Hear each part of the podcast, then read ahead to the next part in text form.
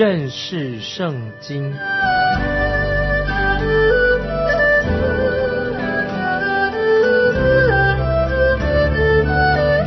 认识上帝的话，把上帝的话带到全世界。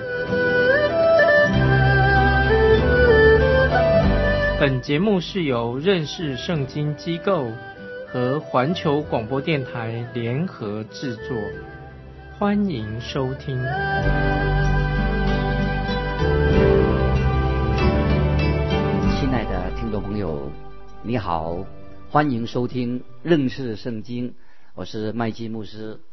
我们要看以西结书第三章，这是神为身负艰巨重任的先知以西结来做装备。我们看到耶利米和以西结是一个不同个性的人。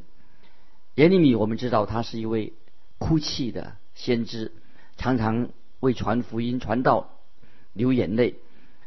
在关键时刻，神要耶利米说话，让他的百姓明白他们将要被掳到巴比伦去。当然啊，神是很伤心的。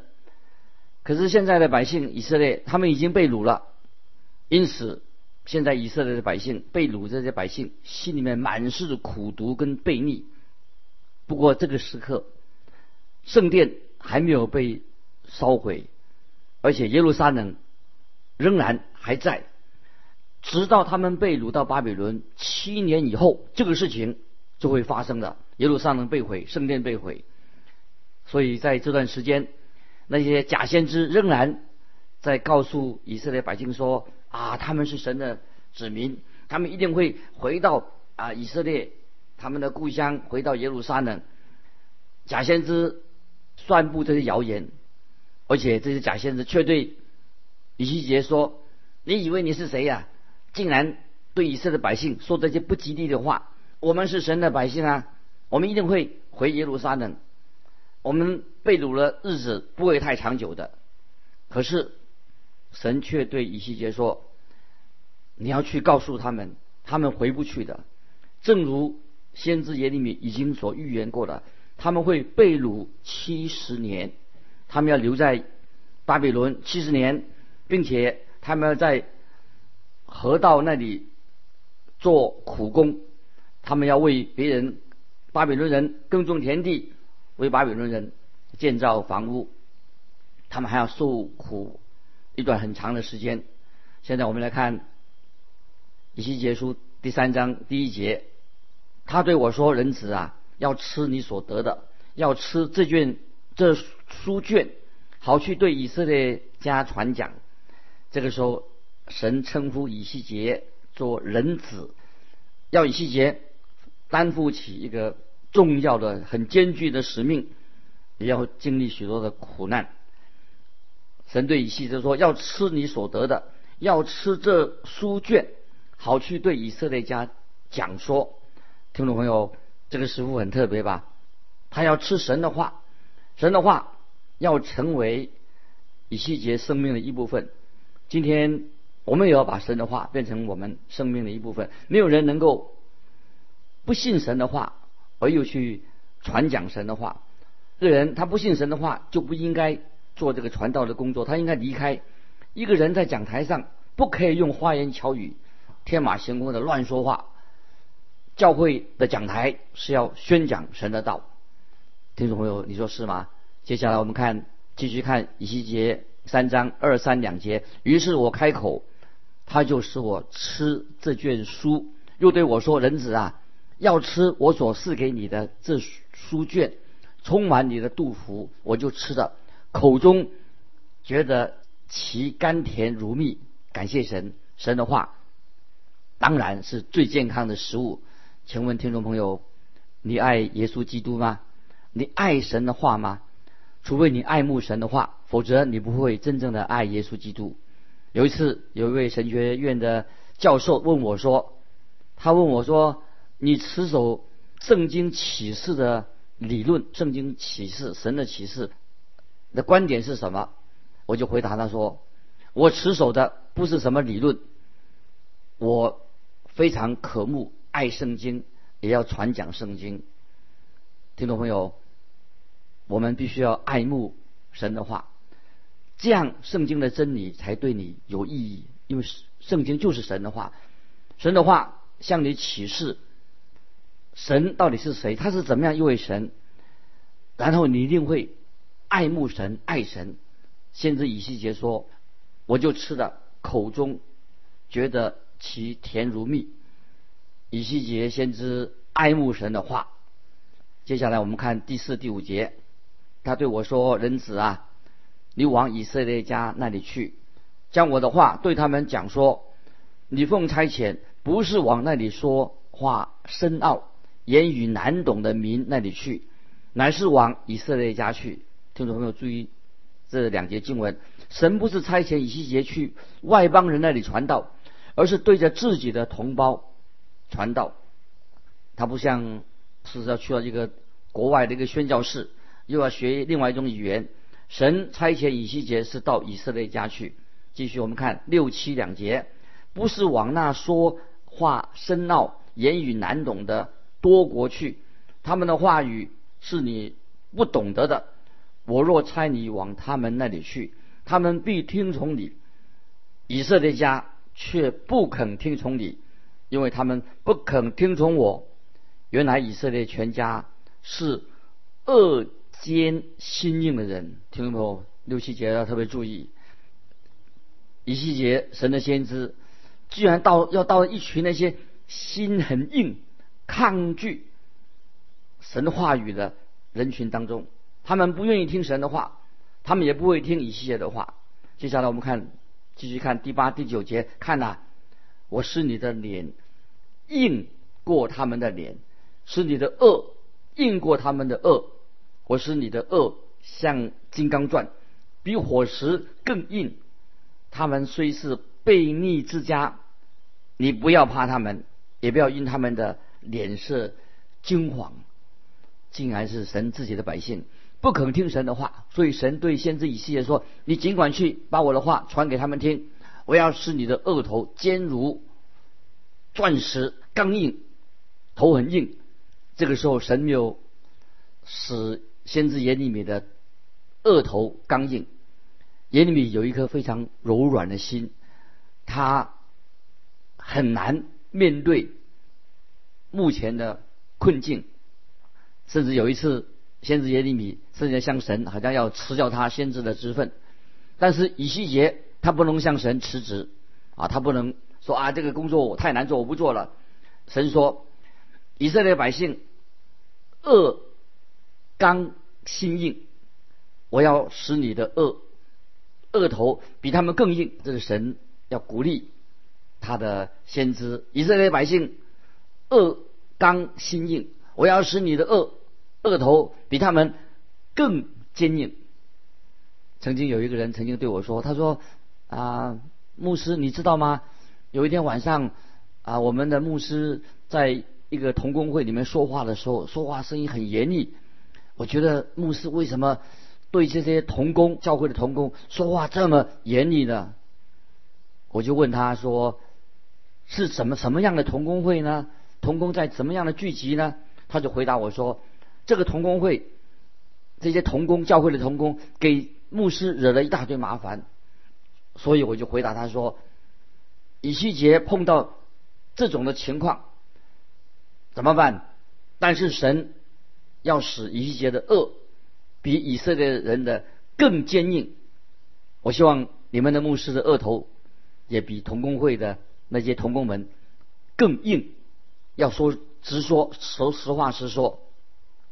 接下来我们看见神就是告诉先知以西结要怎么样去警告这些恶头坚硬的心很刚硬的以色列人。我们来看以西结书三章十五到十九节，我就来到提勒雅毕，住在加巴鲁河边被掳的人那里，到他们所住的地方，在他们中间悠悠闷闷的坐了七日。过了七日，耶和华的话临到我说，人子啊，我立你做以色列家守望的人，所以你要听我口中的话，替我警戒他们，我何时指着恶人说他必要死？你若不警戒他，也不劝诫他，使他离开恶行，拯救他的性命，这恶人必死在罪孽之中。我却要向你讨他丧命的罪。倘若你警戒恶人，他仍不转离罪恶，也不离开恶行，他必死在罪孽之中。你却救自己脱离的罪。听众朋友，这几节经文非常的严厉，我们要明白，这个时候神要限制以西结做以色列人的守望者，要去警告他们，他们也许不想听他的话，但是以西结一定要说清楚。神对以西结说，如果你不警戒他们，以致他们不远离恶行，必死在罪孽之中，我就要你为他们的死负起责任。如果你已经警告他们了，向他们说话了，他们仍然继续不顺服神，以致死在罪中，你就没有责任。听众朋友，我最不愿意做的事情是什么呢？就是我自己身为牧师，却不敢传讲神的道，这是不对的。我绝对不愿意将来我有这样的结果。如果我这样做的话，不传讲神的道的话，那么就要面对主耶稣的审判。一个认识神的人，一个传道人，应当有勇气有毅力，要全心勇敢地宣扬神的道，宣福音。这个是先知以西结的职责。我们知道神很知人善任，神知道以西结的心智非常坚固。我们知道古代的城墙，他们有那个护墙，叫做寨，山寨，就是要做守望者。那么这是一个很重要的职分。城的四围有城墙作为一个保护墙，到了晚上以后，城门就关起来。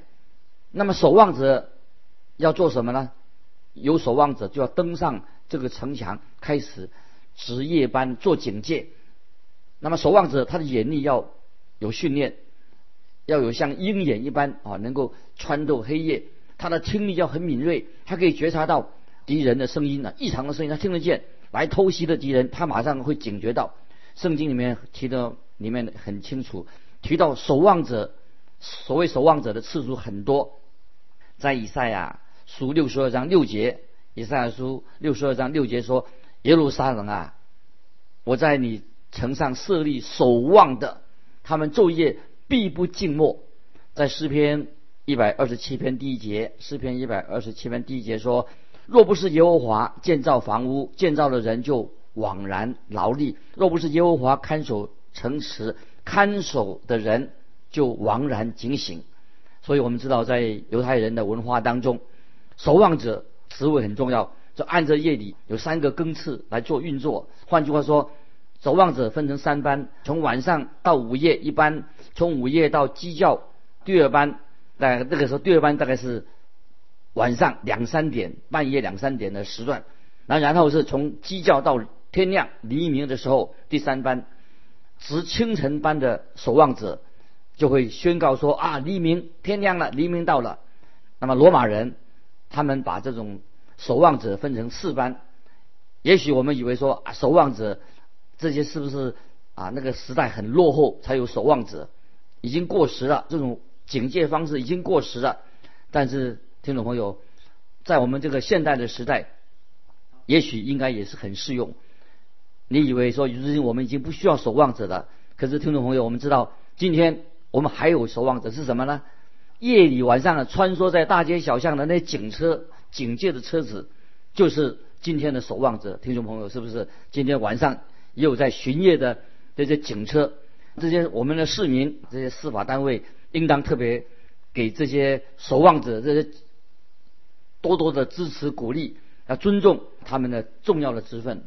在以赛亚书也教导我们学习这个功课，守望者他不单只是只是一个呃工作而已，而且他是大家对他很注意注意的一个对象，因为他能够分辨出仇敌出现，在黑夜中有仇敌出现，他会提出警告。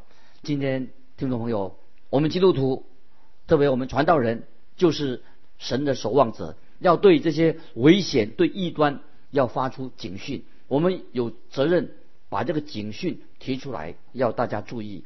接下来我们继续看以西结书三章二十节，三章二十节。再者，一人何时离义而犯罪，我将绊脚石放在他面前，他就必死。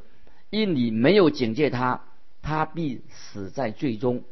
他素来所行的义不被纪念，我却要向你讨他上面的罪。听到没有？三章二十节，这是很重要的一个信息，让我们注意。今天有人引用这些经文说，基督徒到底会不会失去神的恩典？他说会失去。这些经文说基督徒可能会失去神的恩典，但是圣经中没有这样的做这样的教导，教导说基督徒会，一个信主的人会失去了神的恩典。我们看在加拉太书五章四节，加拉太书五章四节，好像找到有人以为说啊，有人从神的恩典中坠落了。加拉太书五章四节说，有人从恩典中坠落了。那么这里说的恩典，不是指他这个人的救恩，是指那些蒙恩已经蒙恩得救的人，他们落在律法的陷阱里面，又回到律法陷阱当中了。他们又希望说能够靠律法而活，而不活在神的恩典当中。所以加拉太书它重要的教导是什么呢？就是强调说，我们基督徒是靠恩典得救，我们靠恩典活在神面前。那么这个时候，以西结书的时代，以西结时代，人是活在律法之下。那么他们生命的价值，当然很重要的就是他们要行义，义行，在正常的状况他状况之下，他们的义行看起来好像是不错的。但是当压力到来，有重担的时候，试探来的时候，他们可能就会犯罪，背离神，因而他们要受审判。因此我们不能够靠着人的义，看着他的义行就认定他是不是真正已经得救了。其实怎么判断一个人有没有得救，是要当他离世的时候，离到了离离开世界的时候，要才能够检验出他是否是真正是神的儿女。听众朋友，但愿你我都是真正神的儿女。现在我们基督徒是活在，因为我们信耶稣，活在神的恩典当中。那么我们是因信耶稣基督而被称为义，我们是因信，因着信，靠着耶稣的恩典而蒙恩得救的。在罗马书第四章五节说得很清楚，罗马书四章五节，听众们可以记起来。罗马四章五节说，唯有不做工，只信称罪人为义的神，他的信就算为义。记得我再念一遍，罗马书 四, 四章五节，唯有不做工的，只信称罪人为义的神，他的信就算为义。那么基督徒当然也会犯罪，但是我们不要故意存心犯错，继续在活在罪中。在约翰一书三章，约翰一书三章九节告诉我们说，凡从神生的就不犯罪。意思是什么呢？就是如果基督徒犯了罪，不能够继续在罪当中，所以要赶快。基督徒犯罪的时候，我们知道在天父面前，我们有一位中保耶稣基督，我们可以来到他面前，向他认罪悔改。所以在以西结书特别强调的重点是什么呢？就是指说活在律法之下的人，特别是守望者。这位做守望者的，他的职责是什么？守望者的职责就是像这些背离神的人啊，那些离开神的人，效法世界的人，向他们提出警告。我们继续看以西结书三章二十二节，以西结书三章二十二节，耶和华的灵在那里降在我身上，他对我说：“你起来往平原去，我要在那里和你说话。”那么这个时候，神把以西结守望者的职分已经告诉他很清楚，守望者做什么，就叫以西结离开这些群众。他已经在这些群众观察了有七天的时间。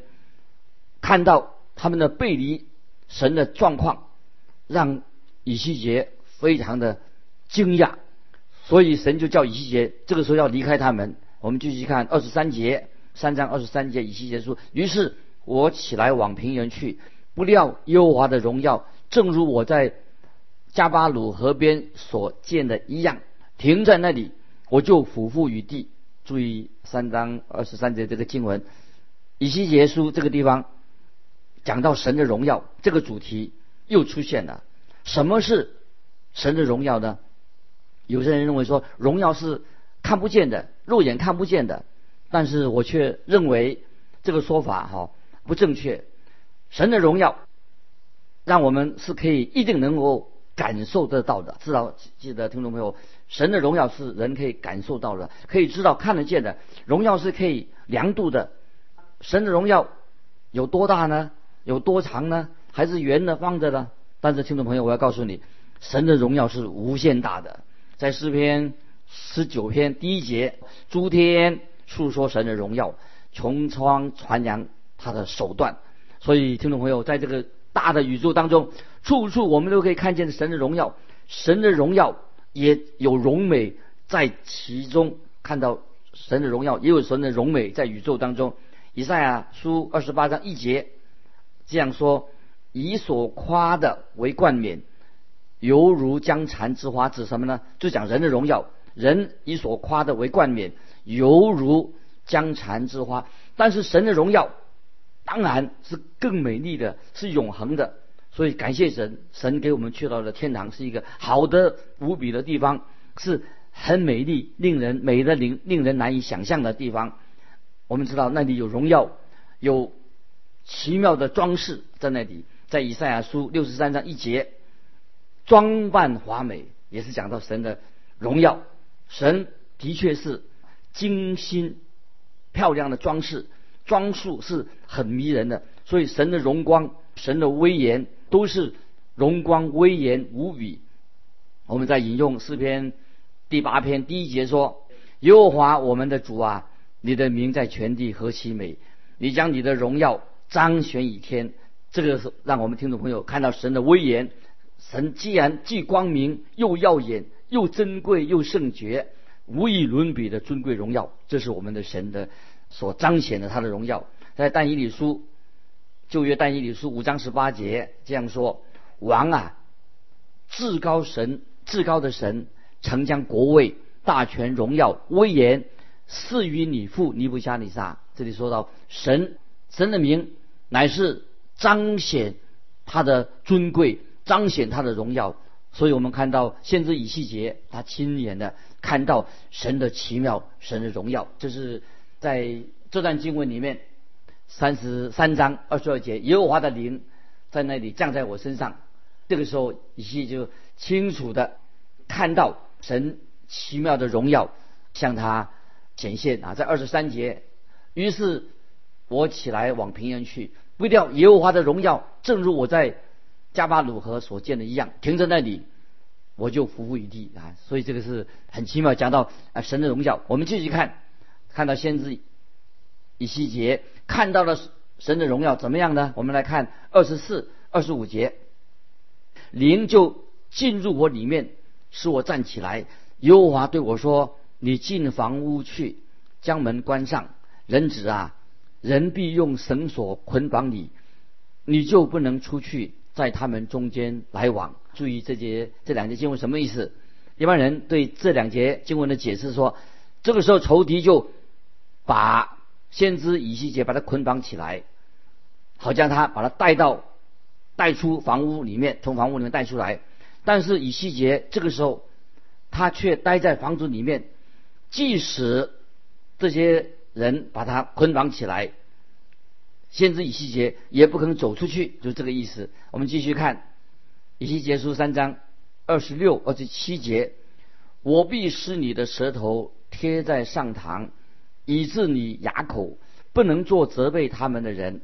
他们原是悖逆之家，但我对你说话的时候，必使你开口，你就要对他们说：主耶和华如此说，听的可以听。”不听的任他不听，因为他们是悖逆之家。听众朋友注意，以西结书三章二十六、二十七节，这个话非常严厉啊！我再念一遍：我必使你的舌头贴在贴住上膛，以致你哑口，不能做责备他们的人。他们原是悖逆之家，但我对你说话的时候，必使你开口，就要你就要对他们说。主耶和华如此说，听的可以听，不听的任他不听，因为他们是悖逆之家。那么以西结的职责是什么？神给他的职责就是要他对百姓说话，说什么呢？就是说耶和华叫他说的话，主耶和华如此说。这个时候以西结说，我们回到以西结书第二章第七节的经文很清楚的告诉以西结说，你只管将我的话告诉他们。所以以西结的职责就是要把神的话传给他的百姓听，无论得时不得时都要传给百姓听，这是他唯一开口对他们说话的时候。其他的时候先知以西结就要闭口不说。以西结的责任刚才我们已经强调过，要把神的话传给以色列百姓听。今天听众朋友，我们基督徒已经蒙恩得救了，我们要传扬圣经，神的圣灵也在我们心里面动工，让我们能够讲出神的话。所以当我们认识圣经，明白神的话，我们就是要向别人传讲耶稣基督的福音，把神的话告诉我们的邻居，告诉我们的朋友，巴不得神的圣灵也在我们听众朋友心里面动工。我们看到以西结勇敢的把神的话传给悖逆之家，虽然那个时候人反对，但是神的圣灵与他同在，叫他传讲神的话。这也是我们今天啊每一位听众朋友的职责。今天我们就分享到这里。听众朋友，如果你有感动，非常欢迎迎你来信跟我们分享你的信仰生活，也有问题欢迎你也提出来。来信可以寄到环球电台认识圣经麦基牧师收。愿神祝福你，我们下次再见。